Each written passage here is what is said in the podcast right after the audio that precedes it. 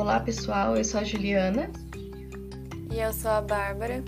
Sejam todos bem-vindos ao nono episódio do podcast da Micotech, ou Micotech Cash. Estão gostando dos nossos conteúdos? Se sim, compartilha com a galera aí e fique ligado no Instagram da Micotech. Lá informamos quando tem novos podcasts e várias outras informações atualizadas do mundo da micologia. E dando continuidade ao podcast anterior sobre micoses cutâneas, hoje nós vamos falar sobre as manifestações clínicas causadas pelos dermatófitos. E quando se trata dos aspectos clínicos dessas lesões dermatofíticas, essas são bastante variadas e resultam da combinação de três fatores: a espécie de dermatófito envolvida no processo infeccioso, a região anatômica acometida e o estado imunológico do hospedeiro. Ah, e lembrando, esse grupo de fungos inclui três gêneros: Microsporum, Trichophyton e Epidermophyton. Agora, Bárbara, fala um pouco sobre as formas de classificação das dermatofitoses? Bom, pessoal, pela literatura, existem duas formas de classificar as dermatofitoses. Nesse podcast, nós utilizaremos a classificação inglesa, no qual eles denominam todas as infecções causadas por esse grupo de fungos, de tínia, associada ao sítio anatômico da lesão. Por exemplo, tínia barbae, quando ocorre o acometimento da barba, tínia pedis, quando envolve lesões localizadas nos pés, entre outros. Vamos começar então pelas lesões que acometem o couro cabeludo, tínia capitis que podem ser subdivididos em tínia tonsurante, tínia supurativa e tínia fávica. A tínia tonsurante é a apresentação clínica mais frequente das dermatofitoses. Essas lesões são caracterizadas pela presença de uma ou várias placas de alopecia. Esse tipo de lesão ainda pode ser diferenciado em lesão microspórica, no qual se observa geralmente uma única placa de alopecia, geralmente associada ao gênero Microsporum, como Microsporum canis, ou lesão tricofítica, no qual se observa múltiplas placas de alopecia, geralmente ocasionado pelo gênero Trichophyton, como Trichophyton tonsurans. E quando falamos da tínia supurativa, as lesões caracterizam pela presença de placas escamosas com inflamação, rubor e secreção purulenta, seguindo da perda de cabelo ou pelos.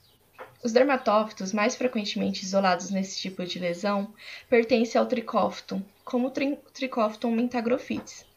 E finalizando as tíneas que acometem o couro cabeludo, temos a tínia fávica, que é rara e caracteriza-se por uma lesão serosa que podem formar uma crosta amarelada e ocasionar uma alopecia definitiva. Muito legal, né, Gil? Fascinante saber que os dermatófitos causam uma variedade de manifestações clínicas dependendo da região que elas acometem, e que essas informações serão muito importantes para auxiliar no diagnóstico da espécie. Verdade, Bárbara.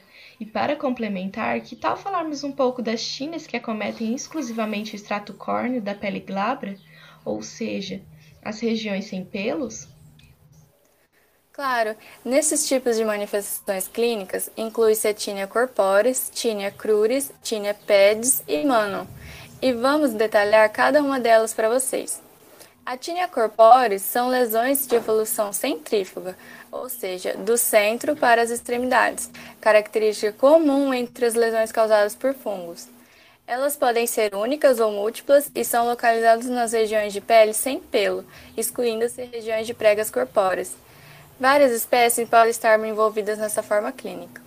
E quando se fala de tinea cruris, as lesões são frequentemente encontradas na região inguinal e se iniciam com manchas vermelhas de bordas nítidas e que tendem a se juntar para formar uma única placa. Com menor frequência, essas lesões podem ser observadas em regiões axilares, inframamárias e interglútea. Importante lembrarmos também sobre os fatores predisponentes para o aparecimento desse tipo de lesão, que são o calor, a umidade e a maceração da camada córnea. Você já ouviu falar sobre a tinea pedis e a tinea mano? Bom, são lesões que acometem os espaços interdigitais e a planta dos pés.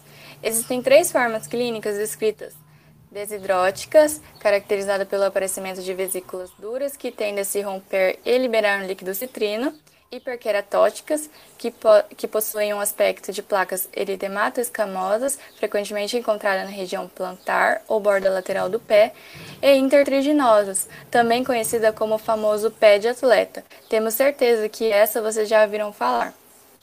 E que são caracterizadas pela intensa coceira e que frequentemente evoluem para o aparecimento de fissuras. E para finalizar, temos a tinea unguio, que é a micose de unha ou conhecida também como onicomicose, na qual os fungos acometem a lâmina unguial. Este tipo de onicopatia pode ser causado por fungos dermatófitos, não dermatófitos e leveduras. Alguns autores dividem as onicomicoses em quatro formas, dependendo do local da unha em que é acometido. A primeira forma é a onicomicose subunguial distal e lateral, onde a invasão do fungo começa na borda distal e lateral da lâmina unguial, expandindo-se lentamente e progressivamente. A segunda é a onicomicose branca superficial, caracterizada pela penetração de estruturas fúngicas em direção ao interior da lâmina unguial, ocasionadas por traumas anteriores e comumente observadas nas unhas do pé. Temos também a onigotistrofia total, na qual há acometimento da matriz unguial. A estrutura da unha se torna alterada, e nesses casos, o tricófiton rubro é o principal agente causador das onicomicoses, especialmente na nossa região. Já a última forma é a onicomicose subunguial proximal, onde costuma ter como agentes etiológicos as leveduras e fungos filamentosos não dermatófitos. O fungo ele invade o extrato córneo da, da dobra unguial proximal e subsequentemente a lâmina unguial. Este tipo de lesão costuma ser acompanhado de paroníquia, que é o acometimento das regiões da cutícula. Por isso, tende a ser um tanto quanto doloroso. São tantos tipos, não é mesmo? Mas não se preocupe, que a Micotech Cash terá mais podcasts sobre este assunto. O podcast de hoje vai ficando por aqui. Agora que você já conhece as tíneas e como elas se manifestam, compartilhe com os colegas e não deixe de seguir o nosso Instagram, Micotec. E fiquem ligados que na próxima semana tem mais podcasts sobre esse tema. Você não pode perder. Tchau, Tchau pessoal. pessoal.